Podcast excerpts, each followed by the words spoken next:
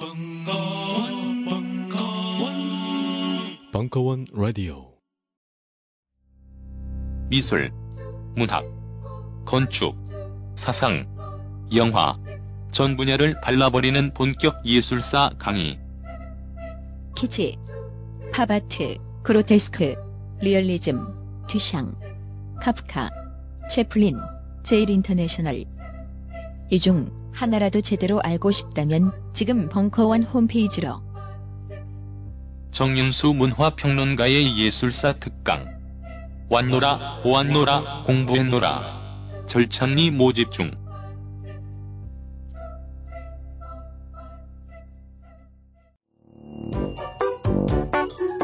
이원지의 이상한 나라의 정치학. 제4강. 어떻게 바꿀 것인가? 이어서 이야기하겠습니다. 재테크하지 말고 복지 테크를 합시다. 뭐 또 요즘 같은 시국에 기부 많이 하라고 그러고 세금 정산 받으라고 그러면 이제 이 정부에선 세금도 내기 싫단 말이냐 이런 얘기를 하는 분도 있을지 몰라서 약간 조심스럽긴 합니다만 복지 제도와 복지 혜택이 한국에서 조금씩 늘어나고 있고 사실은 점점 훨씬 더 빨리 늘어나야 하는데 빨리 늘어나지 못하고 있는 이유 중에 하나는 복지 소비자들이요 적극적이 않아서 그런 측면이 저는 있는 것 같아요. 여러분들처럼 앞서가는 분들이 저는 많이 사용을 했으면 좋겠습니다. 많이 사용하는 게 별거 아닙니다. 도서관에 더 많이 가고요. 공공도서관 이용하고 책 많이 빌리고 책 이상한 나라의 정치학 같은 거 많이 사야 되겠지만 그 항상 책을 늘 사야 되는 건 아니에요. 꼭 도서관에 가면 많이 있고요. 읽고 싶은 책이 있으면 도서관에 가서 신청하면 다 사줍니다. 그러니까 그렇게 해서 많이 이용을 하시고요.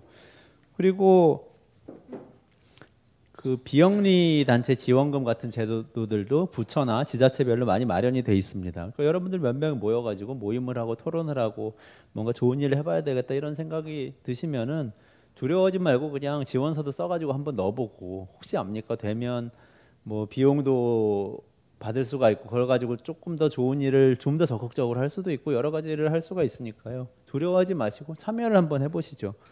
참여를 하는 게 굉장히 중요합니다. 그리고 보건소에 가세요. 보건소. 병원 말고 보건소에 가셔가지고요. 이렇게 하는 거죠. 보건소에 갔는데 내가 좀 마음에 안 드는 게 있습니다. 이야기를 하세요. 왜 보건소 소비자들은 이렇게밖에 대하지 않냐고. 우리 국가는 복지 대상자들은 저가의 나쁜 제품만 써야 된다고 생각하냐고. 나는 보건소에 왔지만 나는 제대로 된 혜택을 누리겠다고 이야기하면 또 받아들여집니다. 그런 게. 보건소 같은 곳들은 또 해당 기초자치단체에서 영향을 많이 끼칠 수도 있고 해서 그런 게 빨리빨리 받아들여지더라고요.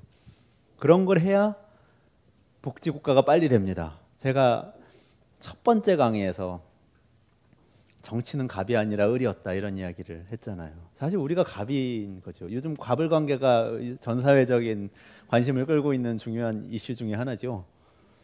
우리가 갑이라는 생각으로 항상 일을 해야 됩니다. 그렇게 살아야 돼요. 복지 태클을 합시다. 국민연금과 건강보험 이야기인데요. 국민연금 어떻게 생각하세요? 국민연금이 폐지돼야 된다고 생각하는 분 혹시 계신가요? 어, 이건 안 계신가요? 불안하다. 국민연금은 못 받을 수도 있을 것 같다. 어, 꽤 되시네요. 국민연금이 고갈될 거라는 걱정 때문에 그러시잖아요. 건강보험 못 받을 것 같다는 생각 혹시 해보셨어요? 건강보험 고갈된 지 오래된 거죠. 건강보험은 이미 그러니까 우리가 낸 대로 이렇게 운영되는 거잖아요. 국민연금은 이미 사람들이 미리 내놓은 돈이 엄청나게 쌓여 있고 그 중에 일부를 헐어 가지고 지금 연금을 주고 있죠. 왜 건강보험 안 불안하고 국민연금은 불안하죠? 좀 이상하죠. 그리고 사람들이 국민연금 내면서 특히 직장 다니는 분들이 아 이거 손해인데 하고 생각하는 분들 많으신데요. 국민연금을 10만 원 내면은 회사에서 10만 원 또 내주죠. 20만 원 되죠. 두 배 장사거든요, 그게. 왜 이렇게 불안하죠, 국민연금이? 저는 이건 다 복지를 싫어하는 사람들의 농간이라고 봅니다. 그런데 넘어가면 안 됩니다. 국민연금은 가능하면 더 내고 더 받는 게 좋습니다. 건강보험도 더 내고 더 받는 게 좋습니다. 건강보험은 돈으로 받는 건 아니지만 더 나은 서비스를 받을 수가 있게 되죠. 중요한 질병들의 경우에 비싼 질병일수록 지금 커버가 안 되는 것들이 여전히 많이 있는데 그런 것들 중증 질환들 많이 커버를 받을 수 있죠. 건강보험 같은 경우는 구체적으로 한 달에 만 천 원씩 더 내면 모든 국민이 평균적으로 그러면 사실상 무상의료를 실시를 할 수 있다. 이런 연구 결과도 있습니다. 복지국가 소사이어티라는 곳에서 건강보험 하나로라는 운동을 몇 년 전부터 계속 지속적으로 그 해왔는데 그건 더 내자는 거였죠. 더 내고 더 받자. 저는 이런 마인드를 가지고 우리가 살아가면 좋을 것 같습니다.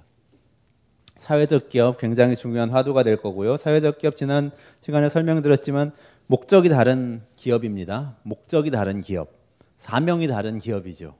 목적이 이윤을 극대화해서 주주에게 나눠주는 것이 아니라 특정한 사회 문제를 해결하는 것이 목적인 기업. CSR이 주류가 될 거고요. CSR은 Corporate Social Responsibility죠. 기업의 사회 책임 경영입니다. 경영을 할 때 흔히 버텀라인이라고 불리는 이윤을 극대화하기 위해서 경영만 하는 것이 아니라 triple bottom line이라고 그러죠. 경제 성과, 사회적 성과, 환경적 성과를 같이 생각하는 그런 기업이 아마도 미래 경제에선 주류가 될 것 같아요. 협동조합, 사람이 자본을 고용하는 것이 아니라 아니 자본이 사람을 고용하는 것이 아니라 사람이 자본을 고용하는 것. 제가 이렇게 설명을 드렸죠. 그 제클린 노버그라츠 얘기 제가 해드렸죠. 제클린 노버그라츠 Acumen Fund 설립했던 그 사람이 얘기했던 거 꼭 기억하시면 좋을 것 같아요. Make capital work for us. 이게 전 너무나 인상적인 말이었어요. 자본이 우리를 통제하는 것이 아니라 자본이 우리를 위해서 일하도록 해야 한다. 그런 의미에서 협동조합은 새로운 지배 구조의 전형을 보여주는데 이건 전 굉장히 확산될 거라고 봅니다. 독립적인 싱크탱크 꼭 필요하다고 생각합니다. 이게 많이 만들어져야 돼요. 예를 들면 어, 저는 이런 생각을 많이 해보는데요. 그 과거에 노무현 대통령이나 김대중 대통령이 처음에 집권했을 때 특히 노무현 대통령의 경우에 심했는데 처음에 삼성경제연구소 보고서를 받았다는 이유로 나중에 많이 비판을 받고 그러잖아요. 저는 근데 10분 이해가 됩니다.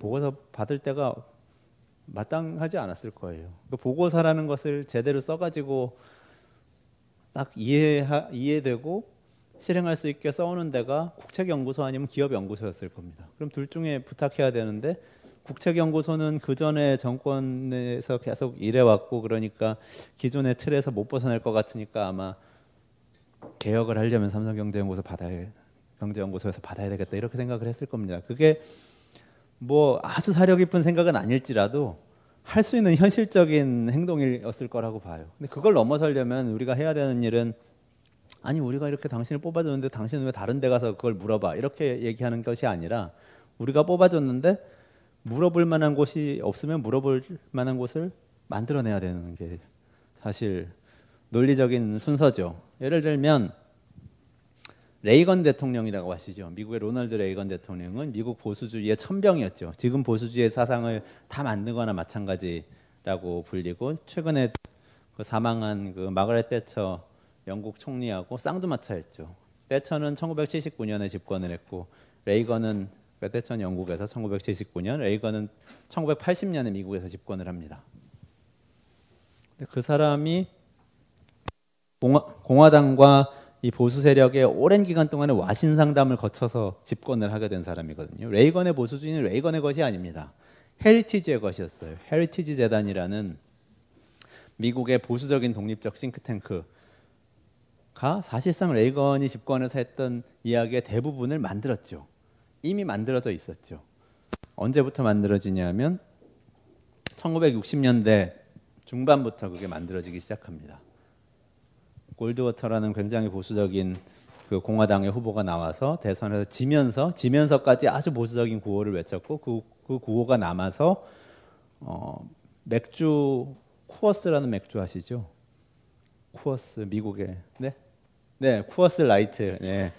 아주 구체적으로 상품명을 말씀해 주셨는데요. 제가 Coors Light를 홍보하고자 하는 게 아니고 Coors Light를 만든 Coors라는 회사를 만든 쿠어스라는 사람이 있어요.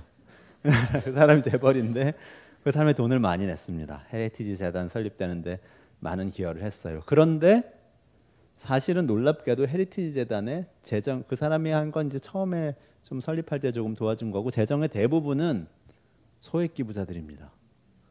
여러분들 같은 사람들이에요. 매달 10달러, 30달러, 50달러 내는 사람들. 그 사람들이 미국의 보수주의를 만든 거예요. 헤리티지 재단이 1970년대부터 쭉 그 이념을 쌓아오다가 실은 1970년대, 60년대, 70년대는 공화당 소속의 미국 대통령들도 그렇게 보수적이지 않았습니다. 여러분들 기억하다시피 닉슨 대통령 같은 경우에 중국과의 외교를 터서 공산권하고 처음으로 외교를 여는 그런 성과를 거뒀고 그 전에 그 대공황 이후에 루즈벨트 대통령이 그 진보적인 대통령이죠 루즈벨트 대통령은. 그 사람이 집권해서 그 사회복지 정책을 많이 내놓고 뉴딜이라는 것으로 종합적인 이 사회개혁 플랜을 내놓는데 그걸 계속 이어갑니다. 공화당 대통령들도. 그게 끊기는 게 레이건 때이거든요. 그걸 끊어야 한다는 그 이데올로기를 헤리티지가 계속해서 만들어내서 1980년에 이제 꽃을 피우는 거죠. 독립적 싱크탱크가 그런 힘을 발휘한 겁니다. 그리고 그게 이제 네브라스카에 있는 농부, 캔사스에 있는 주부, 조지아에 있는 자영업자 이런 사람들이 매달 돈을 내서 그걸 한 거죠. 놀라운 일이죠. 비슷한 일이 오바마한테도 벌어진 거죠. 오바마는 사실 이단아잖아요. 미국 정치에서 또 상당히 특이한 케이스인데 엘리트 출신이 아니라 바닥에서부터 성장해서 대통령이 갑자기 된 사람이처럼 보이는데 그 뒤에도 Center for American Progress 미국 진보 센터라는 띵크탱크가 있었죠. 그 띵크탱크가 이미 2000년대 초반에 만들어져서 프로그레스라는 것을 내겁니다. 그러니까 미국에서는 우리는 정치적 이념이라고 그러면 보수, 진보 뭐 이런 정도로 이야기를 하잖아요. 뭐 개혁 정도 중간에 들어가고. 근데 미국에서는 어 컨설버티브하고 리버럴로 이제 전통적으로는 쭉 이야기를 해, 온 거죠. 그런데 progressive라는 것을 이제 사실 예전에 있긴 있었는데 그걸 다시 끄집어 와서 새로운 것으로 이념으로 딱 내세운 게 미국 진보, 진보센터입니다.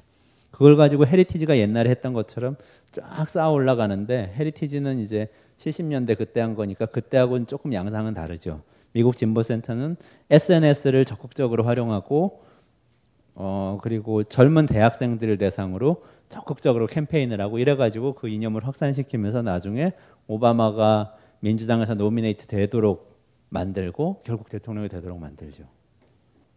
독립적인 띵크탱크가 이렇게 미국에서는 새로운 이념과 새로운 이념을 체화한 대통령 만드는데 큰 역할을 합니다.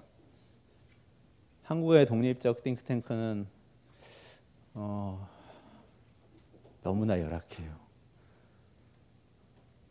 제가 한겨레 경제연구소라는 곳을 만들어 가지고 좀 운영을 했었는데 어쨌든 한겨레 신문사라는 백그라운드가 있음에도 불구하고 아주 열악하죠. 한 일곱 명의 연구원과 함께 일을 하고 있었는데요. 하면서 이제 벤치마킹 하려고 미국에 가서 미국 진보센터에 가니까 250명이 있다고 하더라고요. 심지어는 그 전에 제가 일하던 삼성경제연구소에도 120명의 연구원이 있었죠. 경제 분야만 다루는데도 그러니까 이게 게임이 잘 안 되죠. 그런 하여튼 조금만 더 여유가 있으면 참 좋겠다는 그런 꿈을 많이 꿨는데 그래, 그런 일이 좀 이루어졌으면 좋겠습니다. 이것하고 맥을 같이 하는 게 재단입니다. 재단. 재단법인이라고 하면 여러분들 뭐가 생각나시죠? 보통 뭐 자선 활동을 하거나 뭐 장학금 주거나 이런 게 생각나시잖아요. 그래서 그런 오해가 있기 때문에 제가 포드 재단을 특정해서 이야기하겠습니다. 미국의 포드 재단은 어떤 곳이냐면 포드라는 자동차 회사가 있죠. 자동차 회사를 만든 포드라는 사람이 있죠. 그 사람의 일가가 돈을 내서 만든 재단입니다. 거액을 한꺼번에 내놓아서 재단 법인을 설립하는데 이 재단 법인이 하고 있는 일은 이 사회에서 혁신적인 움직임에 대해서 미리 투자를 하는 거예요. 투자지만 나중에 회수하는 투자가 아니고 지원하고 기부를 하는 성격의 사회적인 투자죠. PBS라는 방송국 아세요 혹시? 미국의 유일한 공영방송이죠. 미국 우리는 공영방송이 KBS, MBC, EBS가 있잖아요. 그런데 미국에는 ABC, CBS, NBC 이렇게 여러분이 아, 아는 방송은 다 상업 방송이죠. 그 방송들은 NBC, CBS 이런 곳들의 공영성은 딱 한 시간만 있어요. 하루에 딱 한 시간은 뉴스를 하도록 돼 있습니다. 그것만 이제 국가에서 통제하는 공영성이고 나머지는 완전히 상업 방송인데 PBS라는 공영 방송이 하나가 있는 거죠. 우리로 따지면 EBS하고 비슷한 위상인데 유일하기 때문에 굉장히 중요합니다. PBS에서 만화 같은 것도 되게 만드는데 많이 만드는데 PBS 키즈라고 해가지고 애 혹시 있으신 분은 보신 만화들 중에서 거기서 만든 게 있을지도 모릅니다. 근데 거기서 만드는 이 그 만화라든지 어린이물을 보면 되게 재밌는 걸 발견을 하는데요. 등장인물 중에 반드시 유색 인종이 있습니다. 그리고 의사, 변호사, 뭐 사장 이런 사람이 나오면은 대부분 여성이에요. 근데 그게 정책인 거예요, 여기에. 그러니까 이 공영방송을 만들 때 공영방송은 공적인 성격을 띠기, 띠고 있기 때문에 인권이라든지 뭐 그 인종이라든지 성별에 관한 문제 이런 것들에 대해서 진보적인 입장을 띄어야 된다. 공, 아주 사회적으로 앞서가는 입장을 띄어야 된다는 게딱 정해져 있는 거죠. 그럴 정도로 이제 공영성이 강한 방송인데 이게 어떻게 설립됐냐? 공영 방송이니까 사람들은 우리나라 같으면 정부에서 다 돈 내 가지고 만들었을 거예요 아마. 근데 미국은 우리보다 훨씬 이제 시장주의적인 곳이라서 그런 일들이 잘 발생하지 않는데요. PBS는 사실은 민간에서 만듭니다. 민간에서 만들면서 정부를 끌고 간 가면서 이 공영 방송이 된 케이스인데요. 그걸 만들 때 돈 댄 데가 포드 재단이죠. 예를 들면 이런 데 지원하는 게 재단법인의 미국에서 재단법인의 역할인 거죠. 아까 제가 띵크탱크 말씀을 드렸는데요. 제가 어, 몇 년 전에 2009년이었던 것 같은데요. 어, 미국 워싱턴에 가서 띵크탱크들 벤치마킹들을 쭉 했는데 아까 그 부러워했던 미국 진보센터 방문을 했을 때 CEPR이라는 데도 방문을 했어요. 딘 베이커라는 사람이 이끌고 있는 그 경제정책 연구센터라는 이름의 띵크탱크인데요. 딘 베이커는 한겨레 신문에 칼럼도 많이 쓰고 그래서 여러분들이 검색해 보시면 나올 겁니다 아마. 굉장히 최근에 각광받는 떠오르는 스타 경제학자인데요. 이 사람을 만나서 이야기를 좀 나눴어요. 당신이 띵크탱크 어떻게 운영하냐고 이게 돈이 되는 게 아닌데 어떤 식으로 이제 재정을 운영하냐고 물어봤더니 포드 재단으로부터 지원을 받아서 하더라고요. 이런 식으로 지원을 하더라고요. 1년 동안은 프로젝트를 합니다. 그러니까 내가 프로젝트 아이디어 사업 계획서 갖고 가서 이런 걸 연구해 볼 테니까 1년 동안 지원해 주세요. 연구가 끝났는데 이게 막 뉴욕 타임즈에도 나오고 막 조금 각광을 받는 겁니다. 그걸 근거로 해서 또 더 지원해 달라고 하니까 이번엔 재단에 3년 동안 좀 더 많은 숫자의 연구원들 지원을 해준 겁니다. 그리고 나서 7년 이렇게 해서 영구적으로 이게 가버리게 된 거예요. 이렇게 사실 독립적 탱크라는 것은 이게 돈을 버는 곳이 곳이 아니기 때문에 재정 기반을 갖기 굉장히 어려운데 그런 곳들을 발굴을 해서 키우고 육성하는 그런 역할을 재단법인에서 하는 거죠. 실리콘밸리에서 영리 기업들을 상대로 벤처 캐피털이 하는 역할 같은 것을 이제 하는 겁니다. 그런 그런 게 참 부럽더라고요. 그런 게 우리나라에도 생길 수 있을까요? 생길 수 있는 기회가 있었어요. 아까 제가 말씀드렸던 순간 있잖아요. 공항에서 회장님이 휠체어를 이용하시면서 들어오셨을 때 그걸 그냥 그렇게 활용할 수 있도록 사회적 분위기를 만들어 갔으면 되거든요. 지금 그 돈이 어디 있죠? 잘 몰라요. 누구도 잘 모릅니다. 아직도 써야 되는 돈이 여전히 있을 겁니다. 그런데 잘 사용됐으면 좋았을 텐데 그때 그 일을 맡았던 분들은 사실 좀 저는 아쉬움이 많습니다. 커피 한 잔 하실래요? 이제 여러분도 세계 각지에서 생산되는 커피를 정말 저렴한 가격에 맛보실 수 있습니다. 딴지마켓 기획 상품 프리미엄 넛지 커피. 매달 대륙별 커피 3종이 여러분께 배송됩니다. 자세한 내용은 딴지마켓에서 확인하시기 바랍니다. 놀라지 마세요. 홈페이지에 표시된 가격은 오타가 아니에요.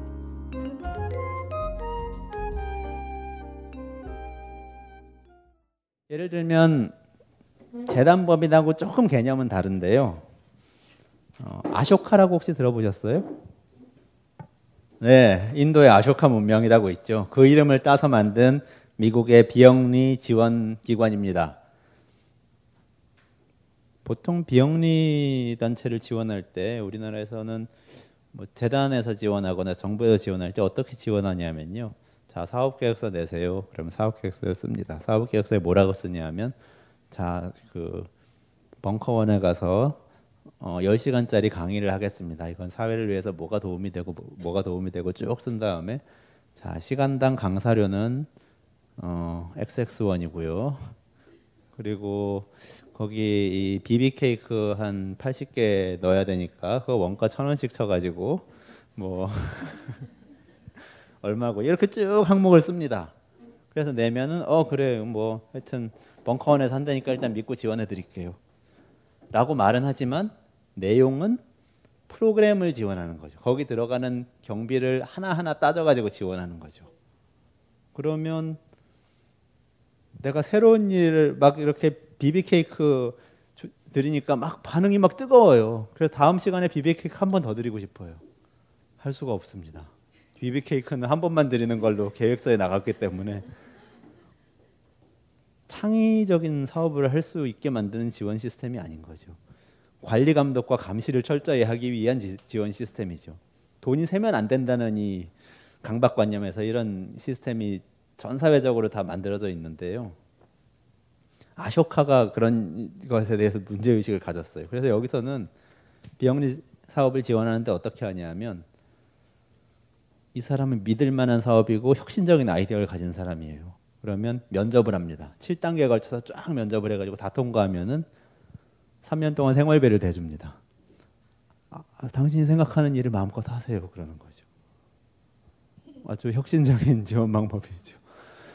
이게 나왔을 때 사람들이 막 그, 이, 이 방식에 대해서 막 열광을 하게 되는데 항상 이 비영리, 비영리 섹터에서 일하는 분들은 그런 이 문제 의식이 있거든요.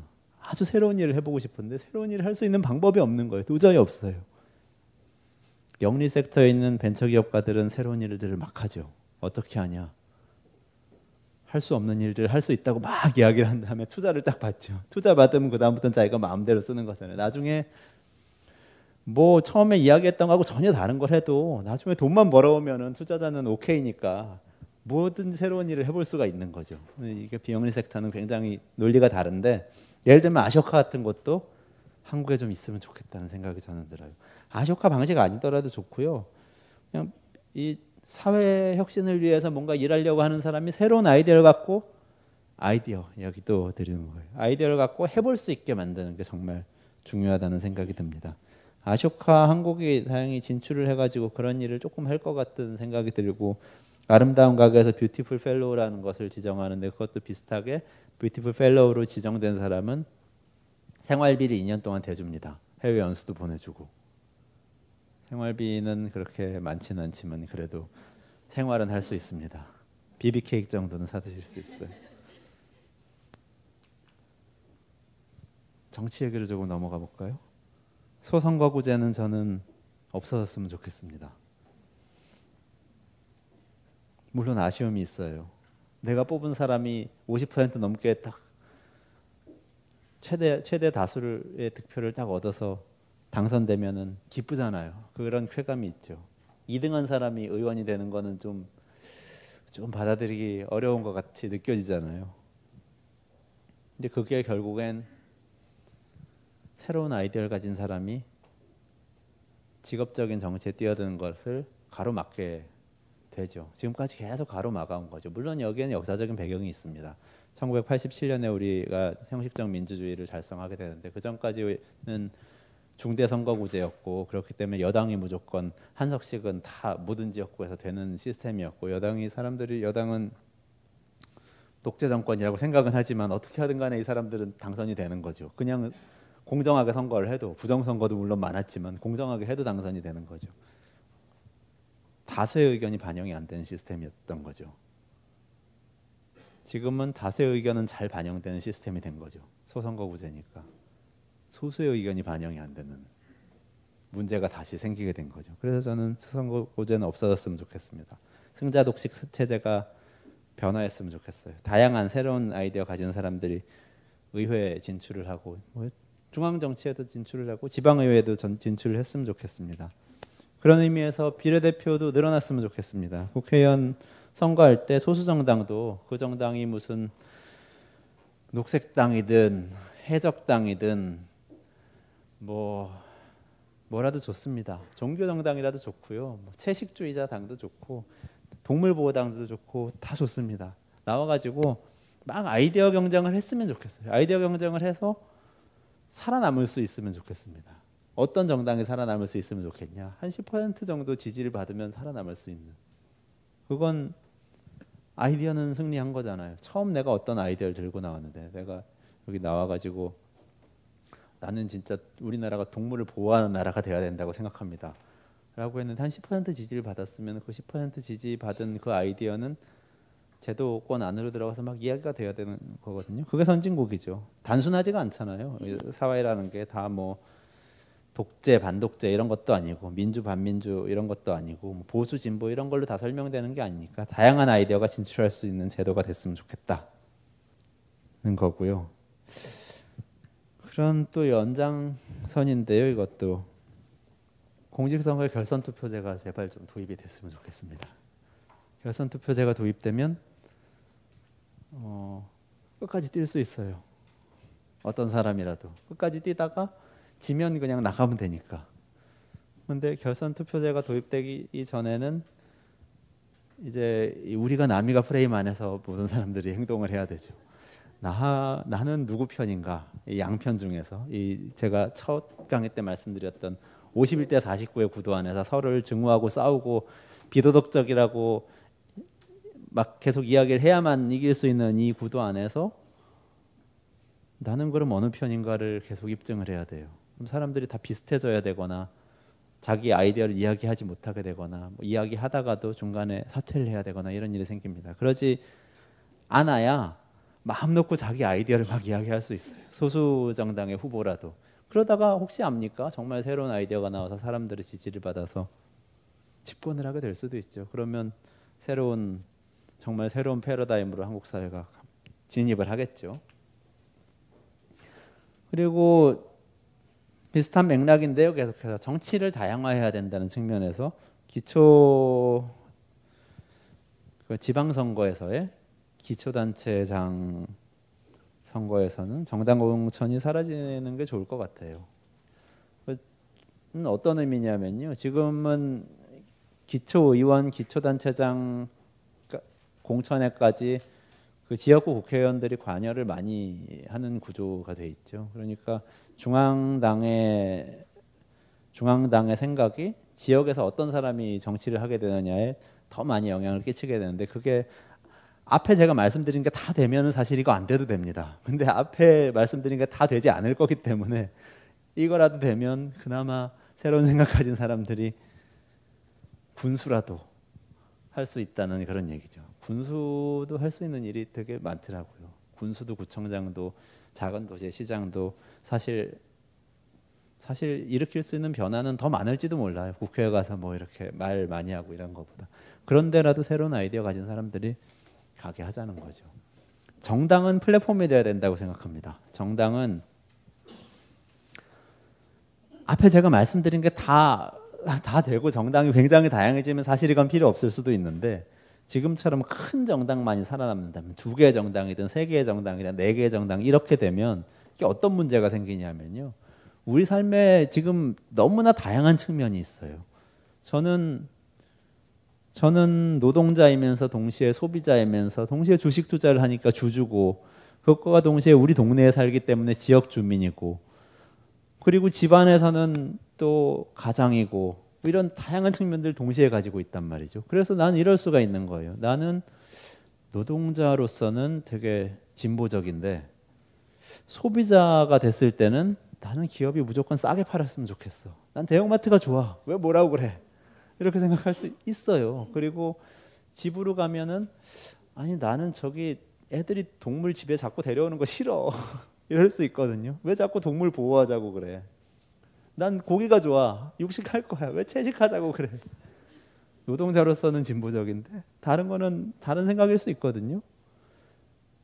다른 조합이 가능해야죠. 그러면 두 개 중에 선택하라고 그러거나 세 개 중에 선택하라고 그러는 거는 너무하잖아요.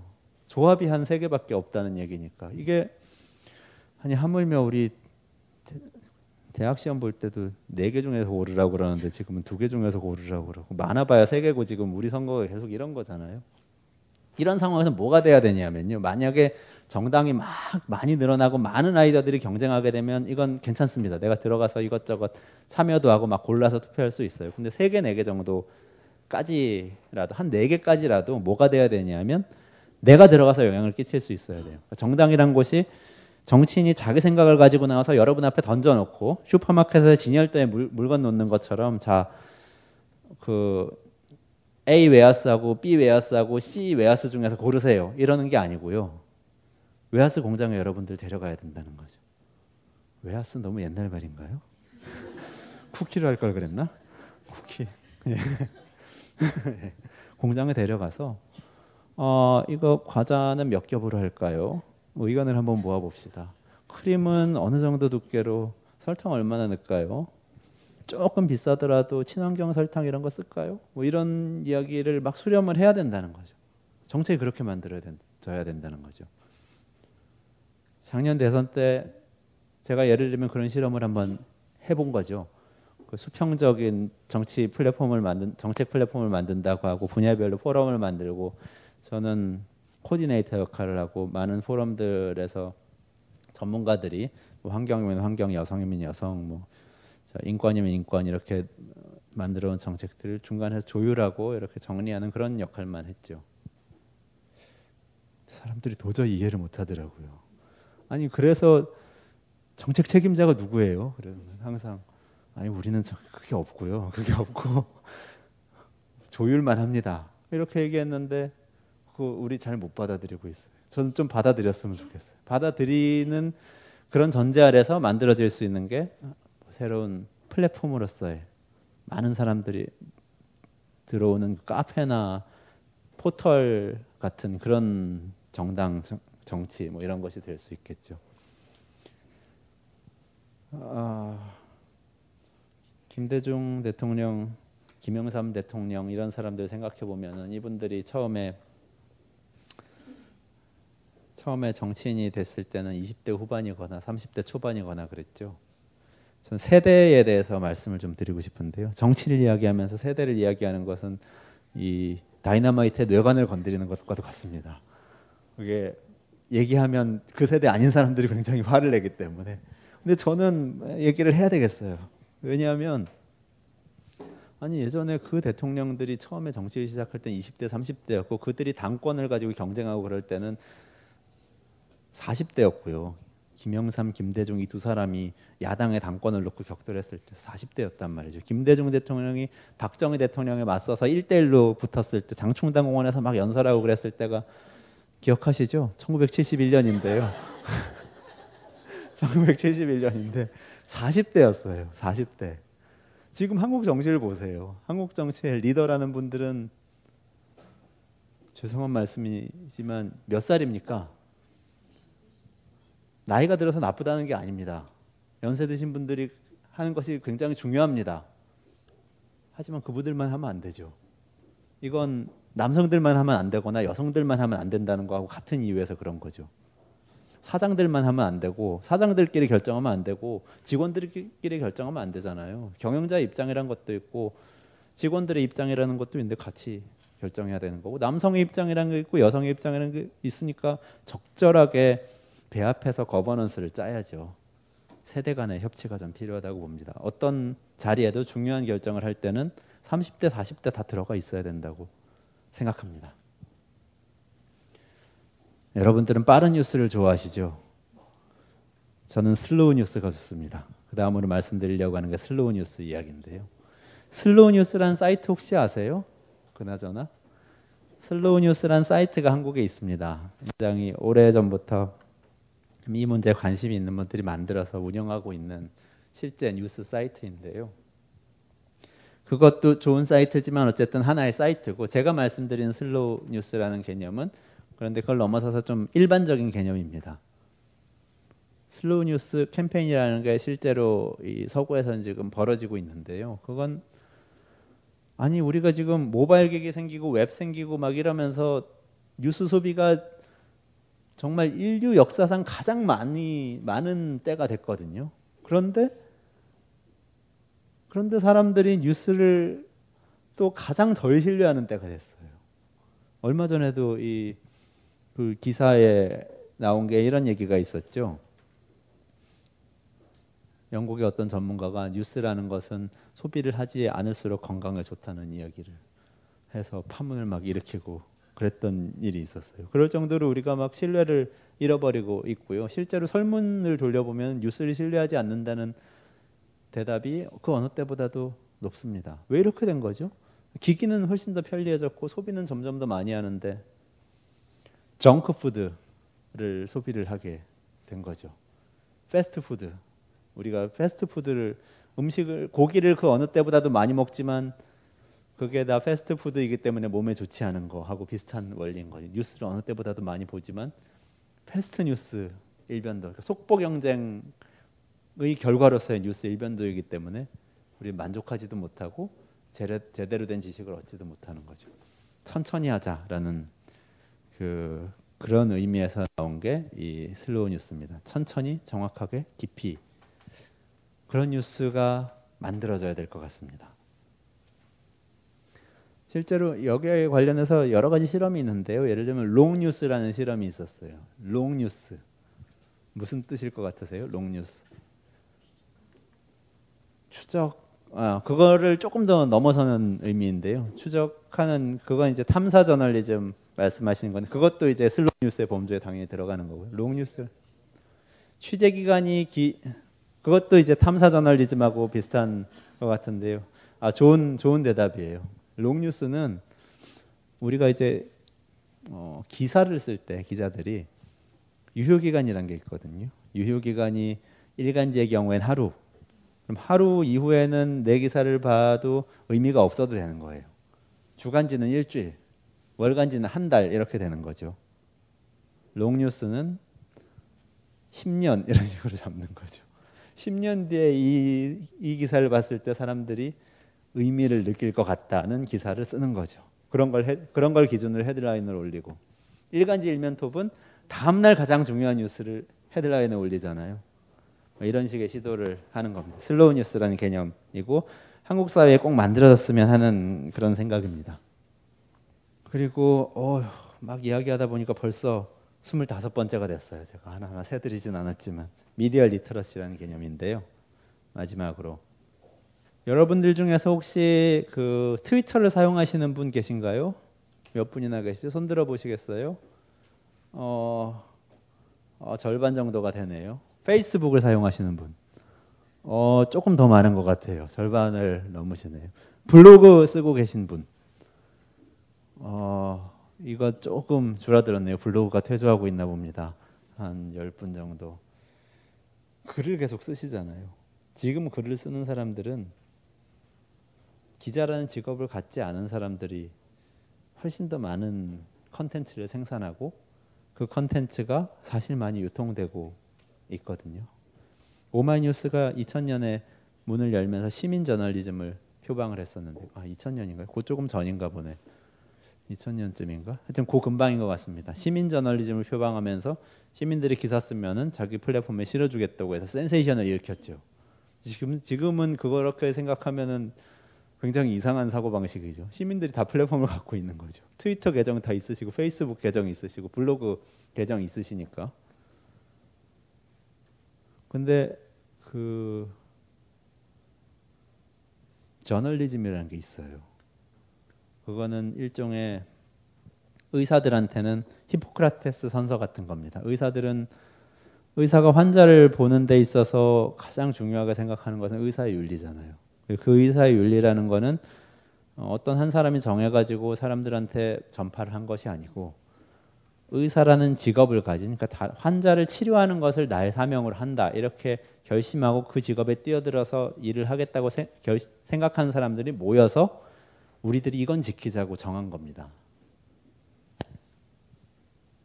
저널리즘도 일종의 그런 거죠.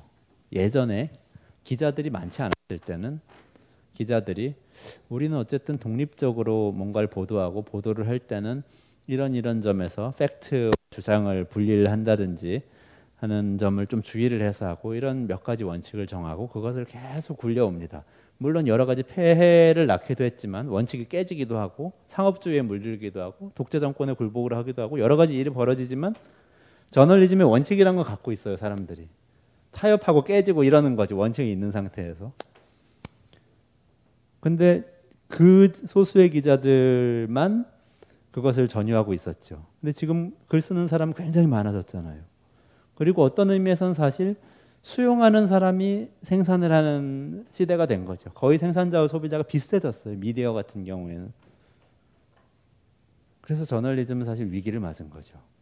우리가 공유하고 있는 뭔가가 사실 있어야 되는 거죠. 그게 예전에 기자들이 이야기하던 그 저널리즘 아니라도 됩니다. 그건 아니라도 되지만 최소한 우리가 시민 저널리스트로서 이런 것들은 같이 해야 된다라는 것이 공유가 돼야 되는데 그럴 수 있는 시스템이 없죠. 요즘 기자들은 뭐 언론사 들어가면 훈련 받으면서 하고 뭐 신방과 이런 데 가서 언론을 전공하면 전공자로서 배우기도 하고 그러지만 그렇지 않은 사람들이 대부분 네, 글을 생산을 하게 됐잖아요. 시민 저널리즘 교육이 있어야 되는 거죠. media literacy라는 것이 그런 거기서 나온 개념입니다. 양쪽인데요. 이렇게 디지털을 통해서 뭔가 여러 가지 정보가 주어지는데 그것을 정확하게 선별하고 그 문제점을 인지하면서 비판적으로 수용을 하도록 전체 시민을 교육해야 된다. 왜냐하면 이전에 언론이 필터링 기능을 했었는데 지금 필터링 기능이라는 게 의미가 없기 때문에 소비자 전체가 필터링 기능을 갖춰야 된다. 이렇게 얘기하는 것이 media literacy라는 개념의 첫 번째고요. 두 번째는 우리 모두가 생산자이기 때문에 생산자로서의 가져야 될 그 저널리즘의 원칙을 공유하고 있어야 된다라는 거죠. 그래서 많은 분들이 요즘 학교 교육이나 시민 교육을 통해서 media literacy를 높여야 된다고 이야기합니다. 문맹률 낮추는 거하고 과거에 그랬던 거하고 비슷한 개념이죠. 제가 쭉 뭐 이것저것 말씀드렸는데 처음으로 다시 돌아가서 말씀드리면 제가 이야기한 아이디어들은 25가지가 다 산발적이고 뭔가 연결이 안 되는 것 같아 보이지만 이 원칙 안에 있습니다. 지속 가능성이라는 목표를 향해서 소셜 이노베이션 이런 사회 혁신이라는 방법을 통해서 책임감을 가지고 가는 것. 누구 하나의 책임이 아니라 모든 사회 주체들이 어떤 문제에 대해서는 일정한 책임을 갖는다라는 그런 원칙을 가지고 계속 말씀을 드렸습니다.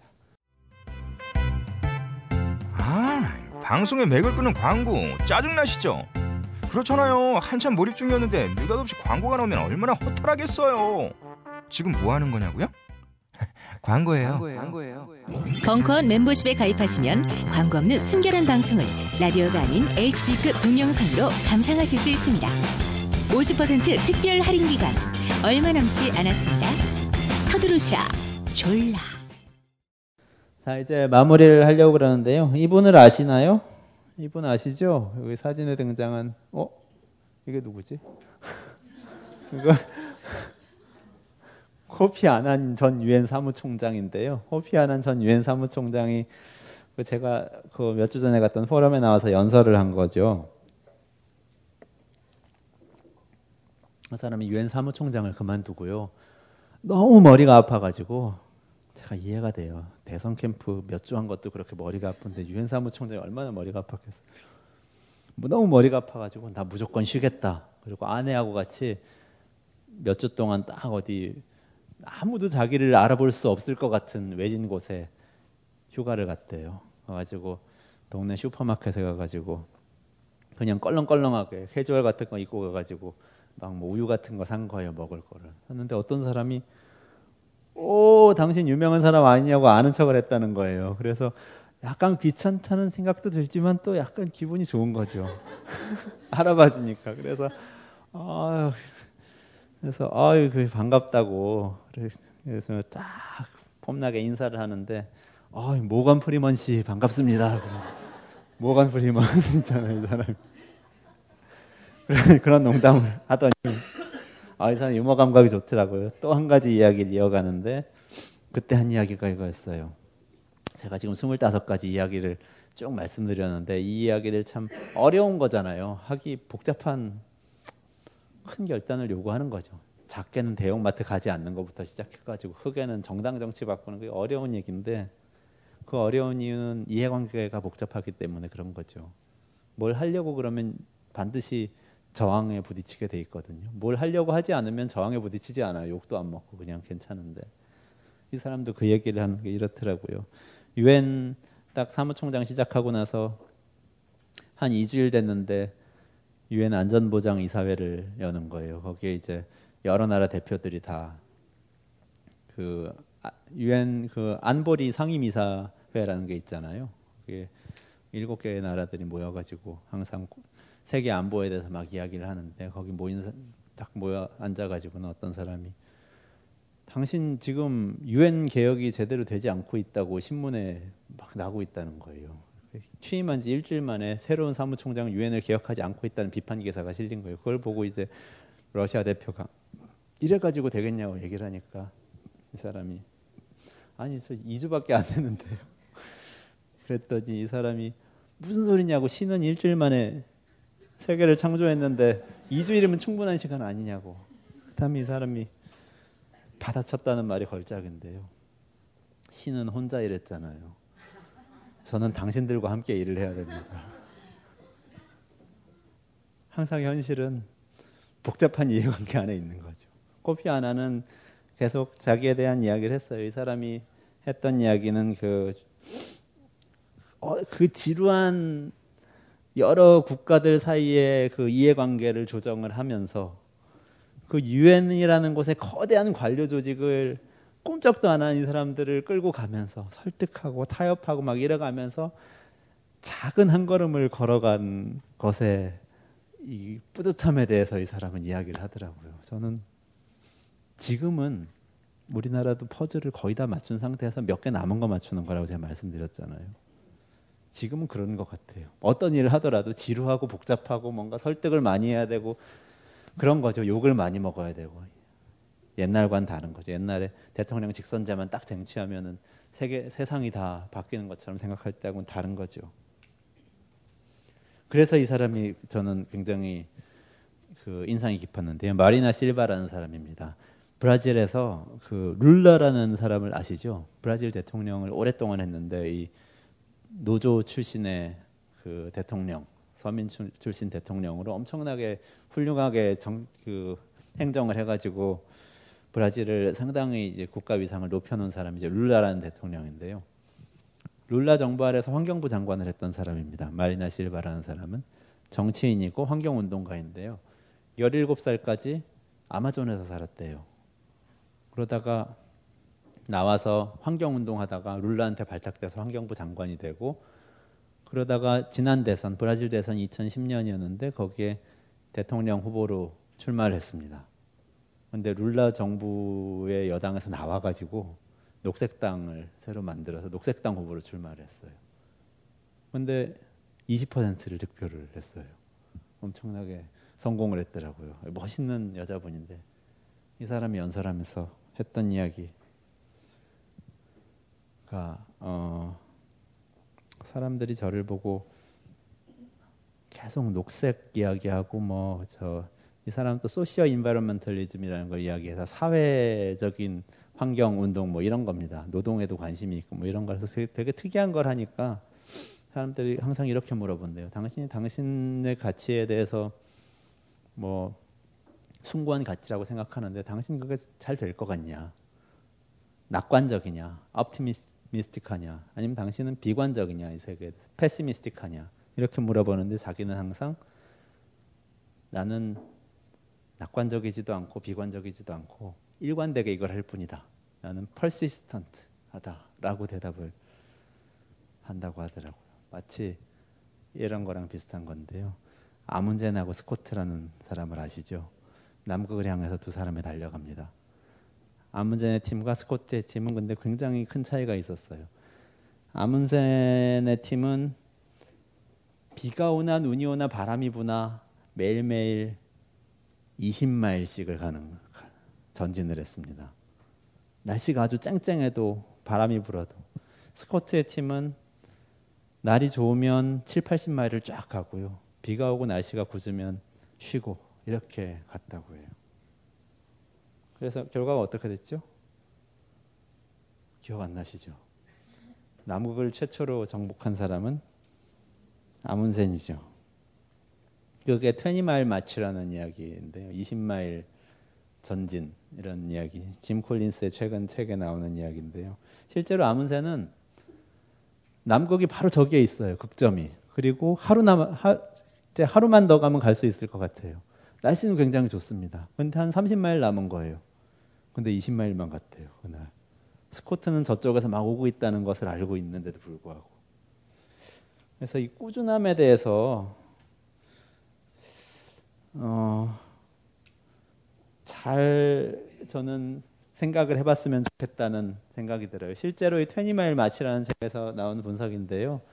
두 개의 회사를 비교를 했습니다. 이 두 회사는 어떤 회사냐면요. 한 회사는 어, 19년 동안 A라는 회사입니다. A라는 회사는 19년 동안 매년 25%의 이익을 얻은 회사입니다.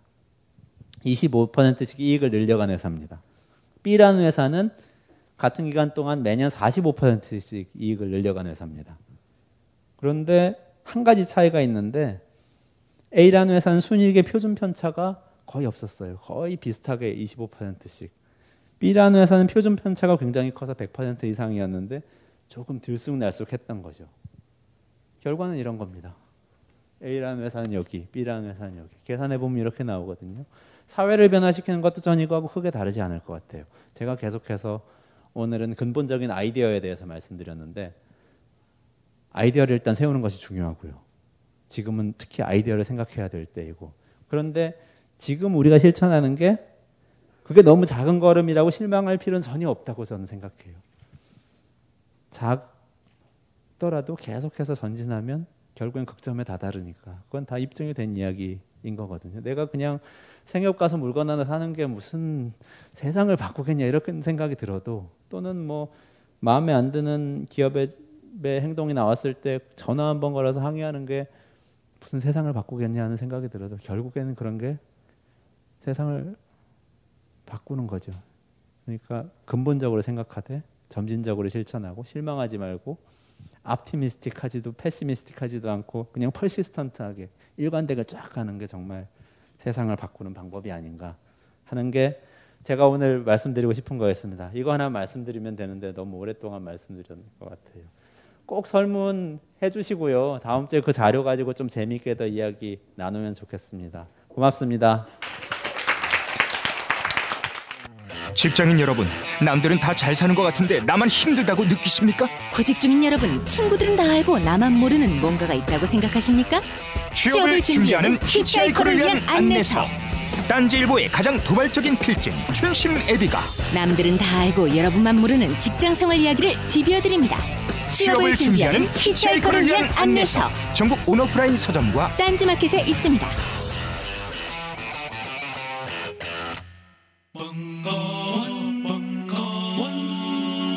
벙커원 라디오